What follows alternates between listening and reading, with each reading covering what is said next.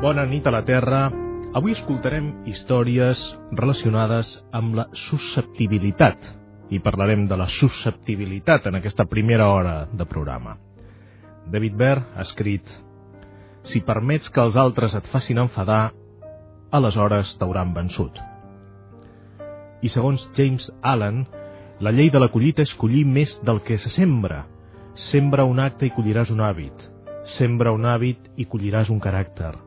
Sembra un caràcter i colliràs un destí. Susceptible, d'una banda, vol dir que es té una disposició a ser fàcilment afectat per les influències exteriors. També significa que som capaços d'admetre una modificació, una impressió, però també vol dir que una persona té una disposició a ofendre's fàcilment. Pot semblar contradictori, però en realitat totes les definicions ens parlen de la capacitat que tenim les persones de reaccionar davant de l'entorn. El que passa és que de vegades l'entorn ens pot afectar positivament i d'altres ens pot provocar irritabilitat i fins i tot ferir-nos. Tots som susceptibles en alguna mesura, però quan la susceptibilitat es converteix en un filtre a l'hora de mirar les coses i les persones, podem tenir un problema i estar-ne causant un altre al nostre voltant.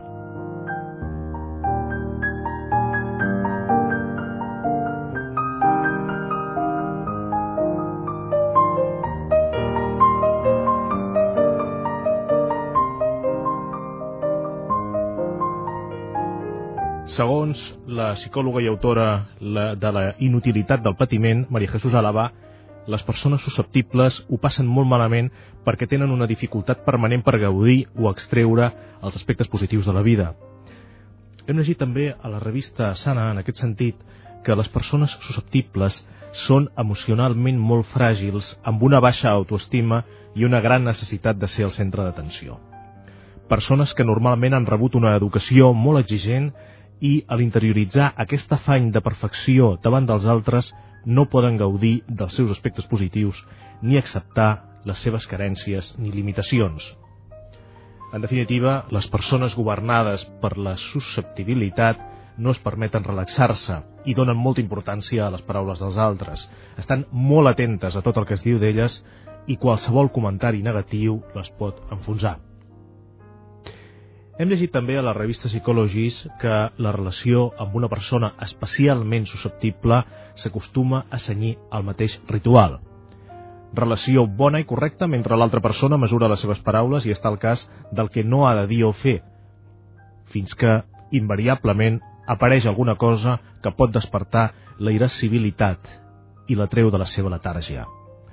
El susceptible no pot controlar les seves reaccions, no pot evitar sentir-se ofès malgrat ser-ne conscient, i malgrat ser conscient que actuant així s'allunya de les persones que l'estimen. Segons Paloma Almoguera, el susceptible ha d'entendre que la clau no és canviar el comportament dels altres, sinó abandonar la tendència a menysprear-se i reforçar la pròpia autoestima. Alfonso Aguiló ens dona algunes idees per combatre la susceptibilitat, com guardar-se de la contínua sospita, que és un fort verí contra l'amistat i les bones relacions familiars, no voler veure segones intencions en tot el que fan i diuen els altres, no ser tan àcids, ni crítics, ni càustics, ni demolidors, salvar sempre la bona intenció dels altres i no tolerar a casa crítiques sobre familiars, veïns o companys, i confiar que totes les persones són bones fins que no es demostri el contrari. I esteu d'acord?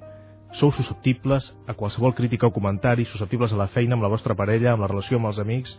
Heu viscut alguna experiència com les que acabem d'apuntar? Esteu envoltats de persones susceptibles? 93 201 7474.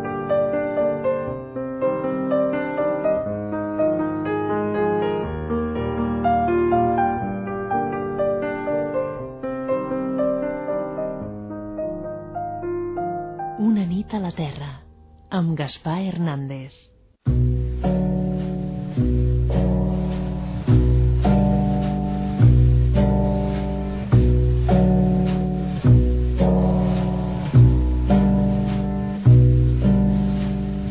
Drink up, baby, stay up all night. Things you could do, you won't, but you might. The potential you'll be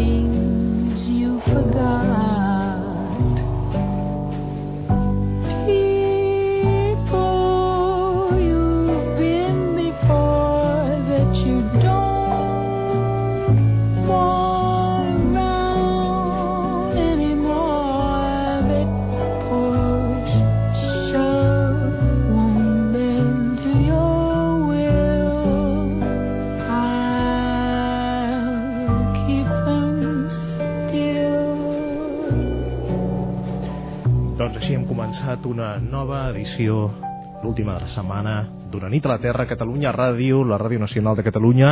Esperem les vostres aportacions, com sempre diem, nosaltres sense vosaltres no som res.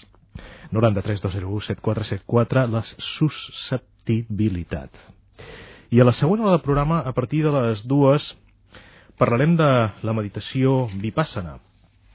En parlarem amb molta profunditat. La meditació vipassana, Una nit a la Terra, explicada molt pedagògicament per Clara Jiménez. I també escoltarem un reportatge de la Raquel Loscos sobre l'anomenat disseny emocional, sobre el disseny i les emocions, i sobre els objectes i les emocions. Recordo un poema de Borges sobre els objectes que deia: «Durarán más allá de nuestro olvido, nunca sabrán que nos hemos ido».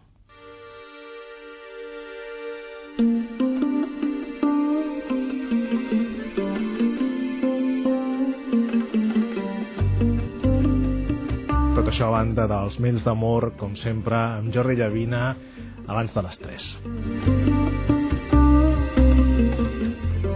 Arantxa Coca, ben retrobada. Bona nit. Hola, bona nit. Com esteu, Arantxa? Doncs molt bé, molt contenta de tornar-hi aquí i de la vostra acollida.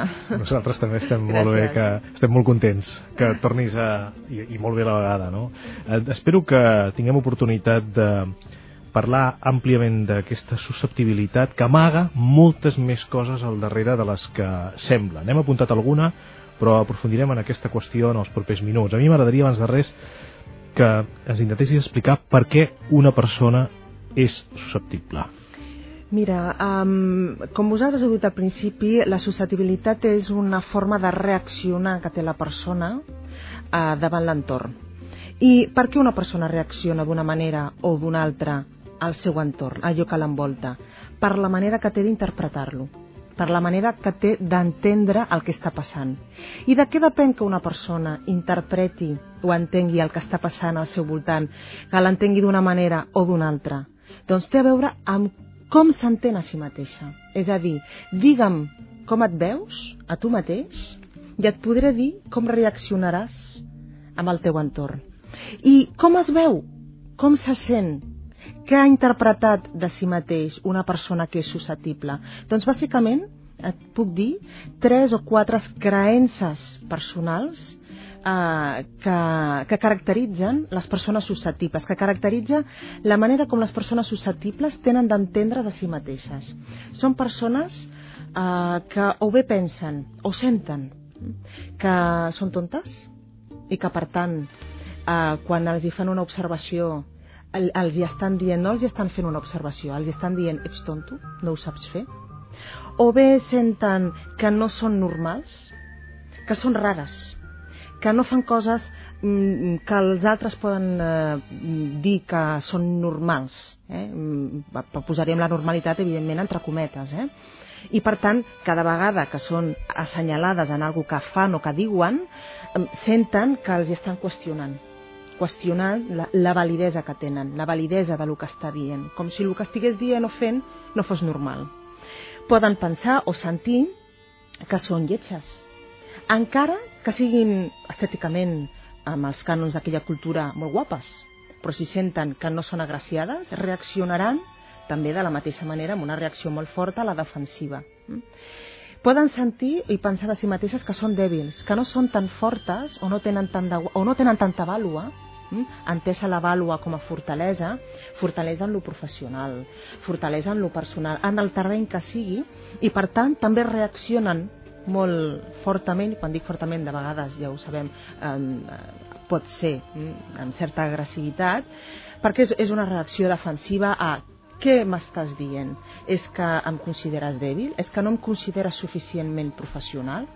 I ja sabem que l'altre potser no té res a veure, ni és aquesta la seva intenció en quan li ha fet una observació, però el susceptible relaciona, interpreta tot el que li diuen des d'aquest punt de vista, des del punt de vista del que pensa i sent de si mateix.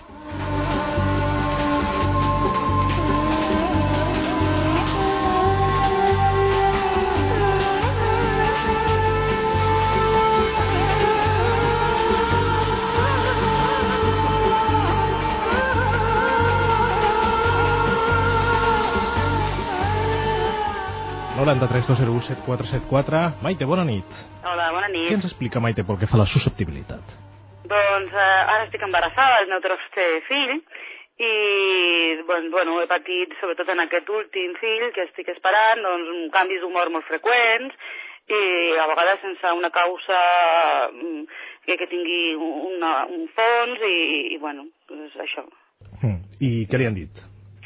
Doncs res, la veritat és que quan els que t'envolten saben que això és una cosa pròpia de l'embaràs, doncs te trobes millor, en comptes de posar-se de mal humor, i si te trobes que te recolzen, doncs la veritat és que és molt més favorable.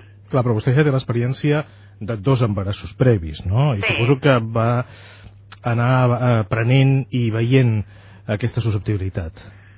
Suposo que saps el que és, ja te l'esperes, però suposo que també el que passa és que també te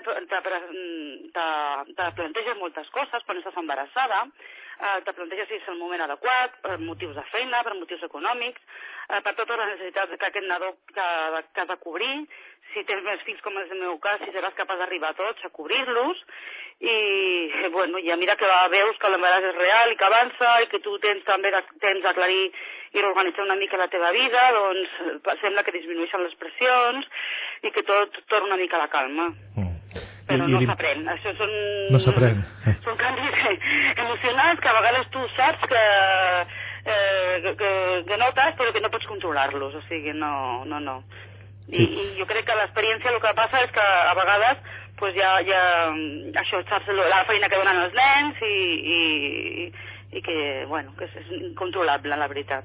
M'imagino que aquí hi ha un esforç per no descarregar aquesta susceptibilitat en els altres.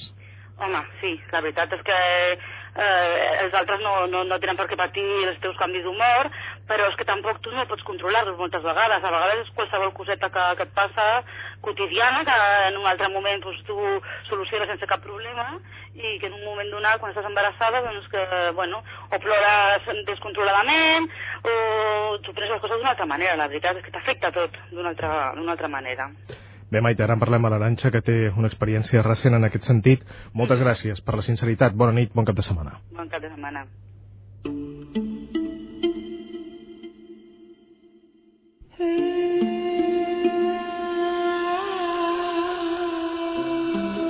Un quart i mig de dues, una nit a la Terra, Catalunya Ràdio. Què en penseu de la susceptibilitat? L'heu hagut de patir molt? 93 201 7474.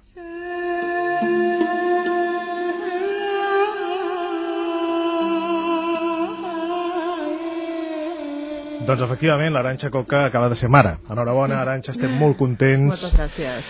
I a més, molt contents també del seu silenci, que ha vingut a la ràdio i l'hem conegut fa pocs minuts, i sí, amb un silenci i amb una gana. Sí, molta gana, però és tranquil, he tingut sort, de moment almenys, perquè té només 2 mesos, però... I sí, em permets una pregunta personal, ja que estem en un programa de psicologia, com t'ha canviat la vida? Molt, és un gir important i bé, i tot i ser psicòleg i haver treballat amb infants, fins que no tens el teu primer fill, doncs no saps realment el que és. És un canvi important. Jo l'he entès molt bé a la Maite, perquè lligant el tema amb la susceptibilitat, hi ha circumstàncies en la vida a tots per l'estrès. Per l'angoixa per qualsevol tema, sigui feina, sigui algun tema que et preocupi, i les hormones, això ho sabem molt bé les dones, que és inevitable ser susceptibles, i realment quan estem les dones embarassades hi ha uns canvis hormonals, això ho sabem, importants. Les hormones tenen una relació molt directa amb els estats d'ànim, i hi ha canvis molt bruscos, no sé si es diu així en català, però... Sí, bruscos. Gràcies. Tens dues opcions, o bruscos o bruscs, que costa més. No, prefereixo bruscos, llavors. Dels estats d'ànim, però quan dic bruscos vull dir en qüestió d'hores, i que dius, mare meva, però què m'està passant? I això és important que en el cas, ja que estem en el cas de la Maite, de les dones embarassades, tinguin primer aquesta informació, perquè no sempre es comenta i no sempre s'explica, i llavors has d'estar embarassada i després tenir el nen per saber i entendre realment el que és trobar-s'hi amb aquests estats d'ànim tan canviats, no? I s'hauria de donar més informació, i s'ha d'acceptar. Com deia molt bé la Maite, ja saps què et passa, saps que no ets la mateixa de sempre, també penses que ja passarà, i evidentment que passa, no? Amb els mesos tot torna una altra vegada, no com abans, però es va agafant un altre tipus de calma, un altre tipus de rutina, d'hàbits, i ja les hormones també es van col·locant en el seu lloc, per dir-ho d'alguna manera, i per tant la susceptibilitat baixa, no? Però sí que és cert que hi ha uns canvis, no només, insisteixo, d'hàbits i de rutines, i que et canvia la vida, en fi, està clar, sinó també d'aquests estats d'ànim, aquests canvis tan bruscos en hores i en dies, i s'ha de saber acceptar i informar l'entorn de que t'avisi i de que no s'ho prengui tot en sèrio.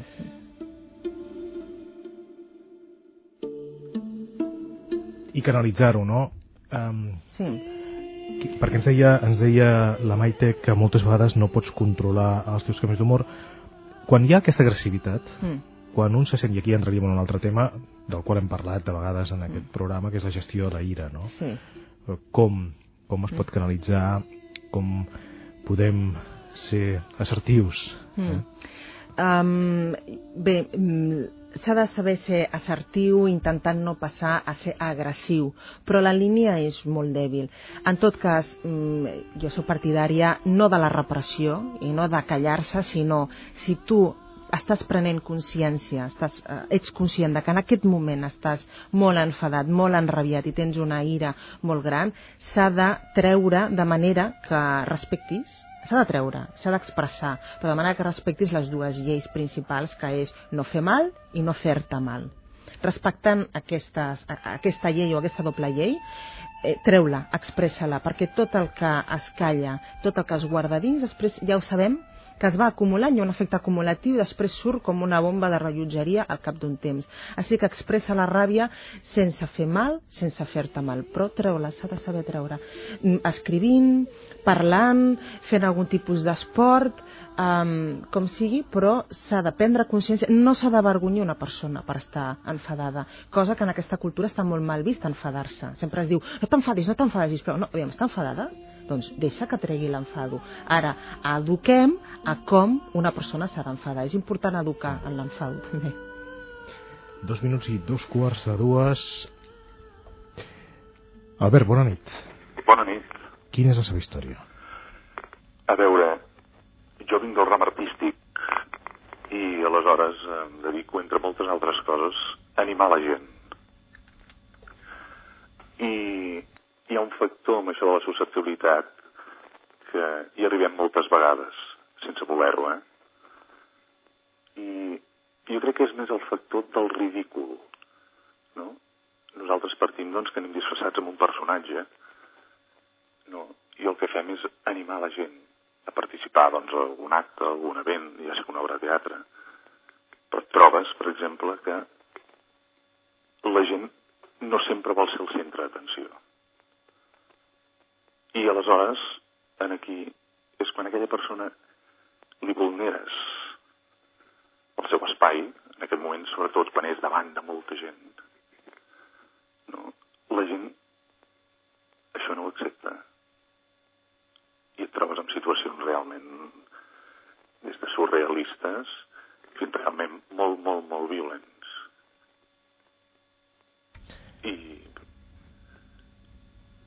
I difícil de solucionar a vegades també, Sí, ha de costar moltíssim, Déu-n'hi-do. Què en pensa l'Arantxa del que ens està explicant l'Albert? Té molta raó, realment el susceptible té un sentit del ridícul altíssim, i el ridícul i la por a sentir-se ridícul té a veure amb la vergonya, i la vergonya té a veure amb la inseguretat, amb quan una persona se sent, doncs, insegura de si mateixa.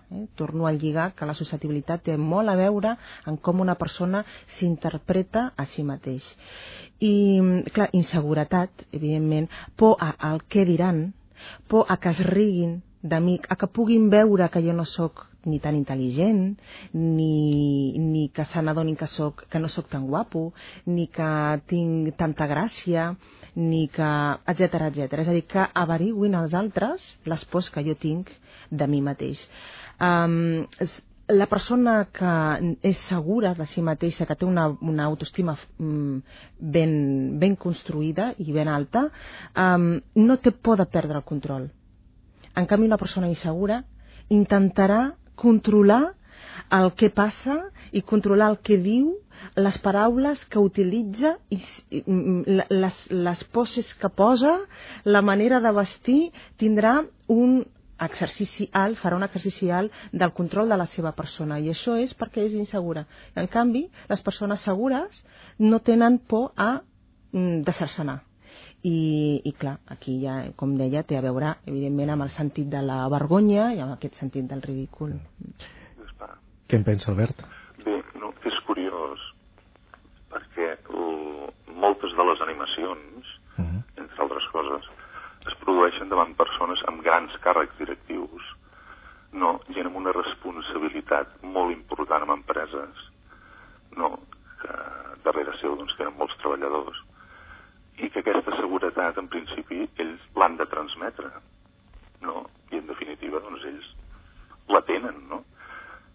I és curiós com, a davant de quines situacions, tu amb un vestuari, no?, o amb alguna màscara, doncs, t'hi apropes i ells no permeten, no?, ni tan sols, doncs, saludar-lo, en aquest cas, no?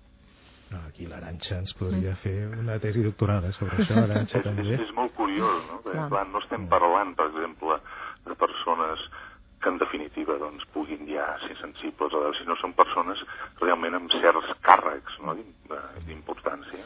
Quan més una persona hagi de demostrar, i en aquest cas, doncs, un jefe potser sent que ha de demostrar coses als seus subordinats. Per exemple, que es mereix ser jefe, per començar, que es mereix guanyar més calés que els seus subordinats que no guanyen tant, etcètera, etcètera. Més por tindrà a perdre aquesta compostura i a perdre el control que exerceix sobre si mateix, perquè n'exerceix segur. I tot el tema de les cuirasses. Evidentment, el que comentava feia un moment, el protegir-se, utilitzar el mecanisme de defensa de no em toquis, no em facis sortir de l'espai que jo he creat al meu entorn, perquè llavors se'm notarà que potser no sóc tan bo, que potser no sóc tan bon jefe, o no sóc tan lúcid o més lúcid que els meus, o més intel·ligent que els meus subordinats, si és que d'això es tracta ser jefe. Doncs quan més inseguretat hi hagi, més control, més cuirassa, la cuirassa més gran, més forta, més inamovible serà la que creï al seu voltant. Albert, moltíssimes gràcies. Ens estaríem hores parlant amb vostè. Ha estat molt útil el seu testimoni. Que tingui una nit plàcida i un bon cap de setmana. Igualment. Bona nit.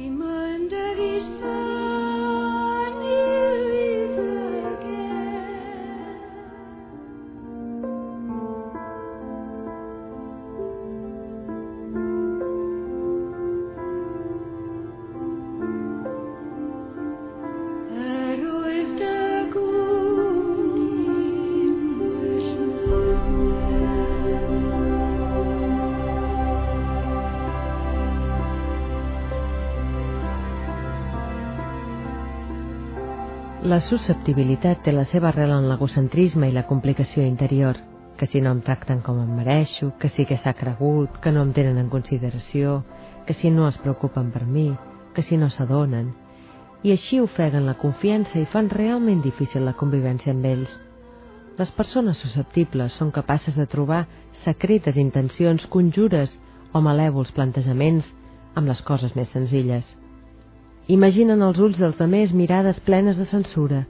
Una pregunta qualsevol s'interpreta com una indirecta o una condemna, com una al·lusió a un possible defecte personal. Amb ells cal mesurar bé les paraules i anar amb peus de plom per no ferir-los. Un text d'Alfonso Aguiló amb la veu d'Elisabet Pedrosa, avui a Una nit a la Terra, Catalunya Ràdio, parlant de la susceptibilitat, però és clar, segurament hi ha oients que se senten identificats amb alguns dels trets que estem dient i que en determinats moments han estat susceptibles i en determinades persones i en determinades situacions, però això vol dir que són susceptibles? Quina diferència hi hauria entre ser-ho sempre o ser-ho en un determinat moment? Bàsicament, un dels símptomes que ens poden aclarir si una persona és o està, primer és l'anàlisi de les circumstàncies. Com deia, si et trobes en unes circumstàncies de molt d'estrès, en unes circumstàncies diferents a les que generalment acostumen a acompanyar-te tant en el terreny personal com professional, podem estar segurs al 99% que aquella susceptibilitat que demostra aquella persona és conseqüència dels canvis puntuals que estan passant en el seu entorn, ja sigui personal o professional. Aquest és un primer símptoma, una primera clau.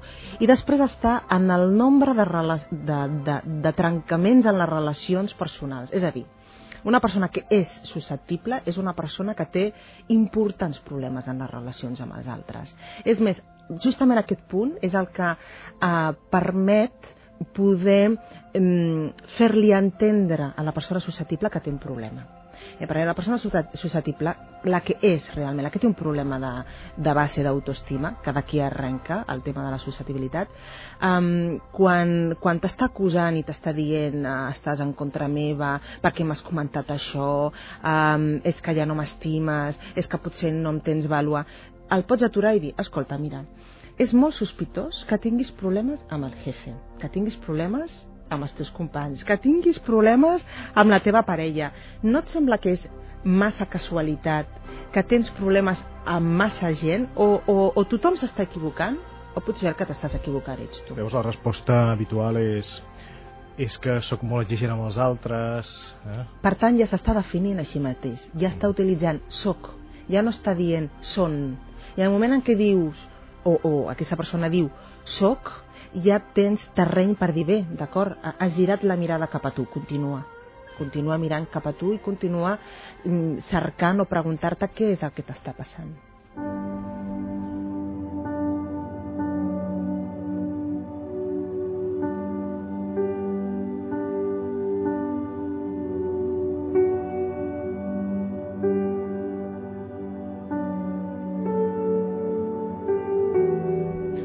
Segons Patricia Alonso, el perfil característic d'aquestes persones està determinat per un alt grau d'inseguretat i desconfiança.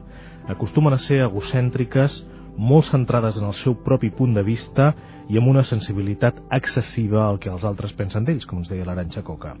Els costa confiar en els altres per una por injustificada que la informació que comparteixen sigui utilitzada en contra seva.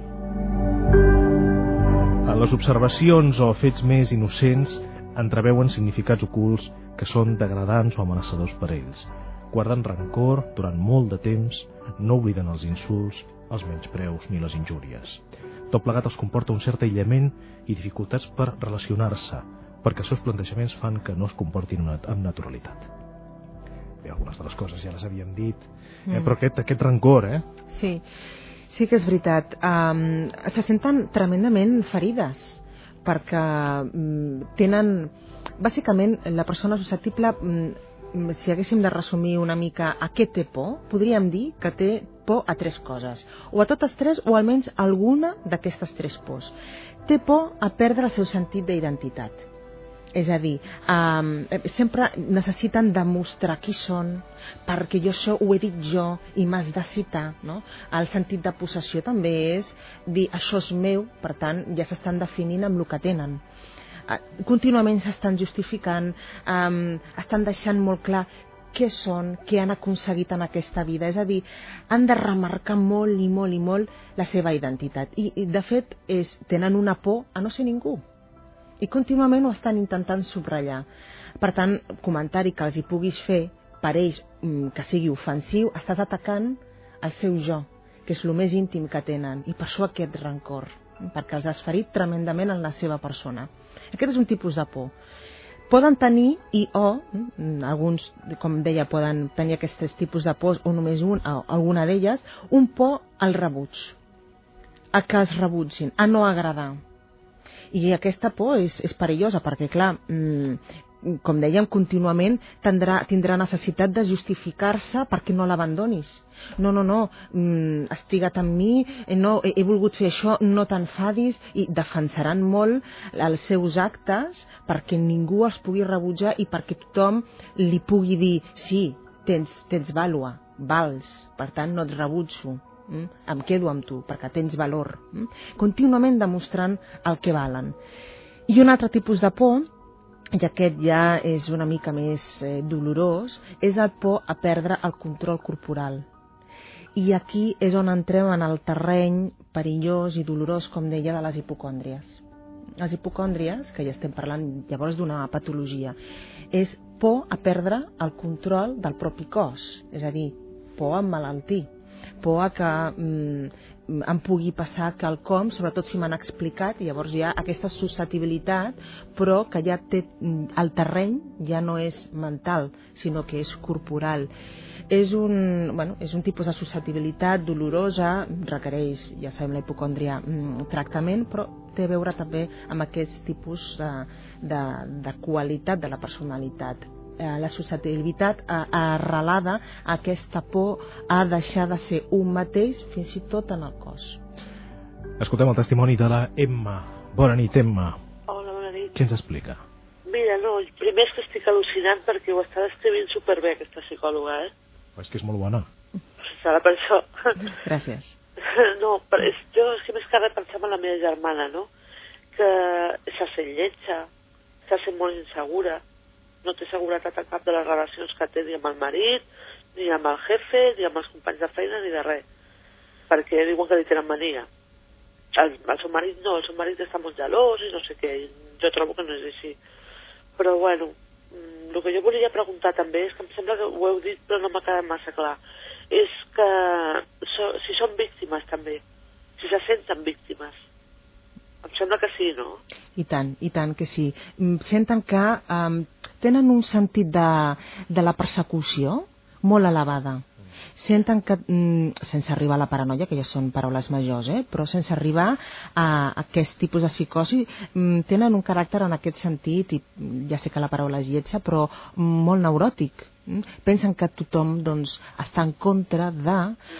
els hi perseguen, els espien, van amb segones intencions, i aquest sentiment de persecució, clar, els hi fa sentir víctima d'unes persones que els estan perseguint. Llavors el sentit de víctima és molt gran, i una víctima pot reaccionar de dues maneres.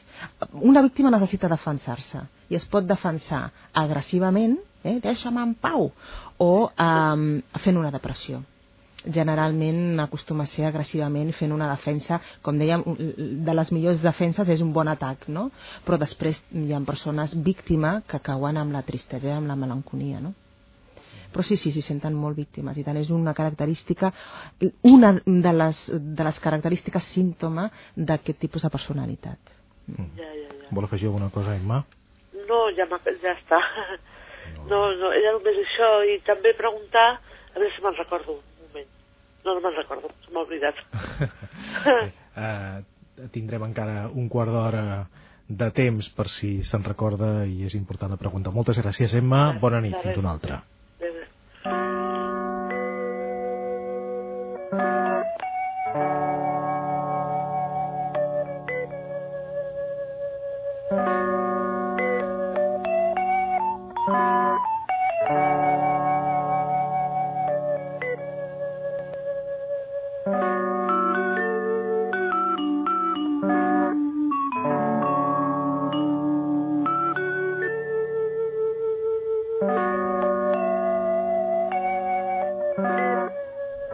Estaria bé, Arantxa Coca, que donéssim algunes recomanacions generals per la gent que es consideri susceptible.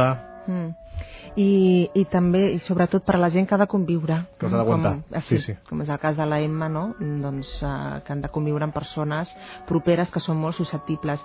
La primera recomanació que jo donaria és: les persones susceptibles se senten molt segures amb les normes. Perquè una cosa que està escrita o que està pactada ja no té segones ni terceres interpretacions.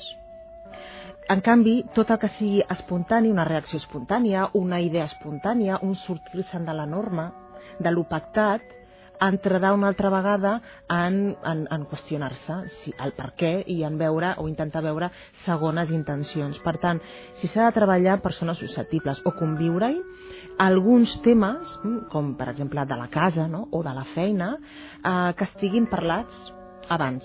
Això ho farem d'aquesta manera, els diumenges farem això, quan haguem d'entrevistar-nos amb tal persona farem aquest tipus de preguntes. Bé, estic posant diversos exemples en el terreny personal i professional. Però per què? Perquè tot el que sigui prendre control i tenir el control abans de que succeeixi alguna cosa els hi dona molta seguretat, perquè no hi veuen segones ni terceres intencions. Per tant, espontaneïtat amb aquestes persones, si és possible, poca. Això d'una banda. Quan entrem en discussions o en mals entesos, molt freqüent amb aquest tipus de persones, no els hi començarem en aquell moment. Si jo intento dir: no, és que m'has entès malament, no, és que estàs molt susceptible, no, és que estàs veient fantasmes on no n'hi ha, no podrem convèncer aquella persona, almenys en aquell moment. El millor és dir: bé, mira, veig que t'ha afectat, ara no parlarem del tema, però hi parlarem dintre d'una estona, més endavant o demà. Intentant no treballar o no solucionar aquell conflicte de mals entesos en aquell moment, perquè serà dificilíssim, i la persona susceptible és d'idees fixes i no es mourà de la seva opinió i del que creu que està succeint en aquell moment, per molt que s'estigui equivocant. És més, quan més insistim encara se sentirà més ofesa. Per tant, parlar-hi dels conflictes després. Una altra cosa que he comentat abans, no? Senyalar en veu alta el que l'està passant. És a dir: no veus que tens problemes a la feina, no veus que tens problemes al matrimoni, no veus que tens molts problemes en les relacions, potser passa alguna cosa amb tu i no passa alguna cosa amb els altres, no? Apuntar aquesta pregunta en l'aire. Aquesta és molt interessant deixar-la anar, no? I que la captin i que intentin reflexionar-hi, no? En aquest cas. I en el cas que la relació amb la persona susceptible sigui molt estreta, és a dir, que s'hagi de fer una convivència diària, s'hagi de treballar, no?, amb un company de feina molt susceptible o amb la parella, fer un pacte i dir, mira, si tu i jo hem de treballar junts o tu i jo hem de viure junts, haurem d'aprendre, i diu en plural, haurem, en nosaltres, no hauràs, perquè si no se sentirà ofesa, haurem d'aprendre a confiar l'un de l'altre. Llavors, si hi ha coses que jo dic que tu no entens, confia. Com jo hauré de confiar en tu si fas coses o dius coses que en aquell moment no puc entendre per què. I en comptes d'entrar-hi en la desconfiança, hem pactat confiar encara que sigui a cegues. Això és molt important, sobretot, insisteixo, en persones on la relació professional o personal sigui molt estreta i estiguin obligades, per dir-ho d'alguna manera, a entendre's. Pactar, doncs això, un contracte de confiança incondicional. Això és molt important.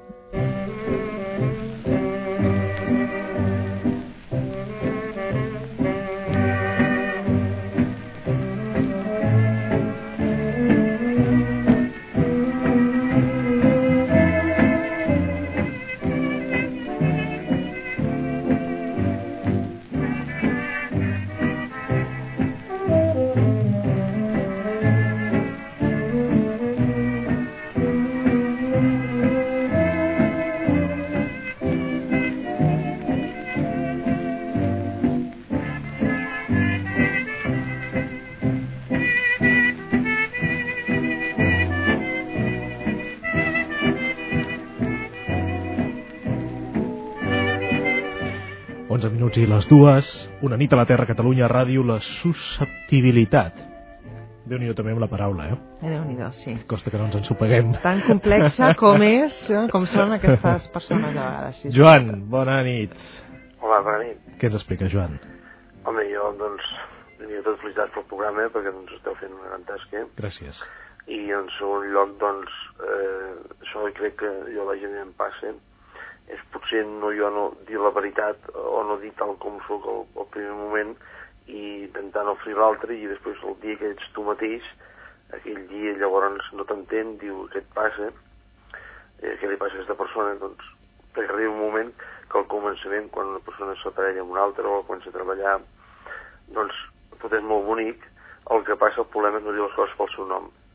M'assembla a mi, per no dir, doncs si és blanc, és per no ferir a l'altre, no? El no dir això al seu començament, jo crec que és el meu error, el de moltes persones. No sé, a veure què diu l'entesa amb això. En les relacions personals, siguin professionals o més íntimes, l'accés de dissimul acaba passant una mica de factura. Sí, a mitjà temps, a llarg no a mitjà. Jo crec que si, per exemple, jo vull anar al futbol o vull anar al cafè, com normalment als pobles passa molt, no? Em vaig al cafè i la dona, me cago, no, gent, al cafè, si no, m'assegui bé. Al principi, o al dematí, el t'ha aixecat, i m'ha anat a fer un cafè al poble, un cafè amb llet, i només fer patar aquella rialla amb els quatre amics o persones que te reuneixes sempre. Això de vegades l'altra persona li afecta bastant, no? Diu, per què no pots esmorzar a casa, et pregunta de vegades. Només és sol, no cal amb altres coses més profundes, només amb la vida quotidiana que fem moltes persones, que ens reunim amb les altres, ells no entenen perquè aquell euro que ens podem estalviar, doncs mira, vas allí, fas patar la rialla i això no té preu de vegades. Estàs parlant d'una parella, no? Una parella susceptible. Una parella, vull dir, per molt democràtic que sigui, per molt... Moltes vegades jo, la meva parella, diu, per què no pots esmorzar a casa? Dona, jo em vaig allí, faig un cafè amb llet, faig una pasta i fem patar la rialla. I això de vegades no entenen certes persones. Anés parlant d'aquestes coses tan tonteries per mi. Però que l'altra parella, el que diu vostè, si el primer dia que ho fas i et ho veu fer, ho trobo normal, això. És el que comentava abans, jo, entens? Si el primer dia que estàs casat o estàs aparellat, surts al cafè i segueixes la mateixa línia de solter, que va ser que llavors canvies, i això és el problema, és voler agradar a l'altre, però que arriba un moment que la monotonia és l'aigua que està en un vas, que no es canvia, que es podreix, no? I el voluntari sempre, doncs, Vaja, no sé, potser marxo del camí, potser no... Jo crec que passen moltes persones, És que em voler agradar l'altre i llavors el dia que vas cansant que vols seguir la teva línia, què és el que li passa, que... Això que la persona que ve del treball cada dia i és a les 7 en punt arriba a casa, això és un error. Perquè el dia que t'adreces 5 minuts, dius, què ha passat? Ja pateixen. No, doncs un dia si t'has de parar, t'apares i has de patir per la persona, li expliques la veritat, al principi li serà greu, però entendrà que són persones i tant necessitem sortir una miqueta del normal, no sé, és... No tenim traves, potser perquè la meva manca de poc no tinc tants estudis o el que sigui, però parlo més. Perfectament, Joan. Vostè ha introduït també, efectivament, un altre tema que donaria per un programa sencer, que és la monotonia, no? Exacte. Com trencar els hàbits. Jo crec que forma part, amb això que estem parlant vosaltres, de la monotonia. Si una persona, doncs... Jo crec que les persones que són massa com el rellotge, a la llarga també ens passa factura, perquè no podem ser a les 7 en punt a casa i llavors perquè un dia s'atrassa hi ha un accident o qualsevol cosa, que passa alguna cosa llavors, i tot forma part de la sensibilitat, vull dir, no cal parlar amb temes més delicats, només amb el monotònic que vostè diu, vosaltres heu aquest programa, i que és molt, aquest programa és molt interessant perquè ajuda a créixer mentalment a les persones. Persones que potser tenen problemes, jo parlo d'aquesta manera, l'altre parlo d'altra manera, i això ens ajuda a recopilar una miqueta i obrir la ment. No, ho celebro, Joan. No, ens facteixen tots personalment aquest programa, molt, de veritat. Que passi una llàstima, que són unes hores que moltes vegades ens trobem que jo no treballo, o doncs m'aguanto i m'he quedat dormit escoltant-nos i... També està bé, si aconseguim això doncs vol dir que contagiem una certa placidesa. Joan, bona nit, escoltarem la resposta de l'Arantxa, que tingui una nit plàcida i un bon cap de setmana. I endavant el programa. Gràcies. Endavant, Arantxa. Sí, parlant de la rutina es pot definir com una rigidesa d'hàbits. I clar, tot el que és rígid, al final acaba trencant-se de tanta rigidesa. I com hem comentat en les característiques de la persona susceptible, el susceptible necessita tenir un control sobre si mateix i sobre l'entorn. No se sent bé amb l'espontaneïtat, li agrada la norma i li agrada l'ús repetitiu, perquè la fa sentir segura. La persona susceptible no és una persona segura, no té una personalitat segura, sinó que té una autoestima doncs, que la fa sentir molt insegura de si mateixa. I per tant, el control, per tant, els hàbits repetitius i com a conseqüència la rutina pot formar part de la seva vida i pot caracteritzar la seva vida. Abans, quan parlava dels 3 tipus de pors que tenen les persones susceptibles, escoltant atentament el que comentava en Joan, quan una persona ens diu i per què no pots quedar-t'hi aquí i en canvi en comptes d'estar amb mi vols estar amb una altra persona, amb una altra circumstància, aquesta persona està demostrant, està donant un missatge i és, per què t'allunyes de mi? Per què no vols estar amb mi? Per tant, aquí topem amb la por al rebuig. Jo recomano, quan estem tractant, ens estem relacionant amb una persona que té por a ser rebutjada, por a no ser estimada, que quan ens dona aquest tipus de resposta, quan ens diu, per exemple, per què no vols esmorzar amb mi i prefereixes esmorzar amb els amics, dir, no et confonguis, jo vull em ve de gust esmorzar, per exemple, amb els meus amics, però això no significa que et deixi de banda, et deixi d'estimar. És molt important mencionar aquesta paraula, l'amor, perquè en el fons hi ha por a no ser estimada. T'estimo, no t'estimo menys perquè no esmorzi amb tu, per exemple, i de cap de les maneres t'estic rebutjant. Donar aquest missatge que, tot i que la persona no ho està expressant així, la seva por, li hem de reforçar l'estima i li hem de recordar que el nostre amor és incondicional. Ho deixem aquí, Arantxa Coca, ha estat un plaer. Espero que ens retrobem ben aviat. Jo també, moltíssimes gràcies. Bona nit. Bona setmana.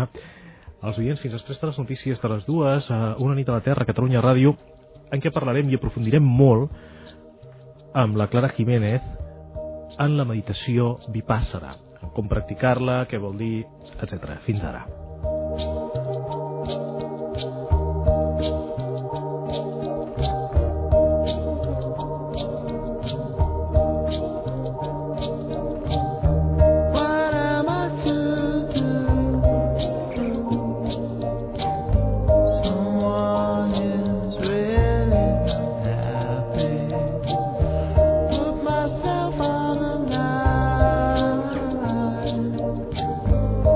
Seems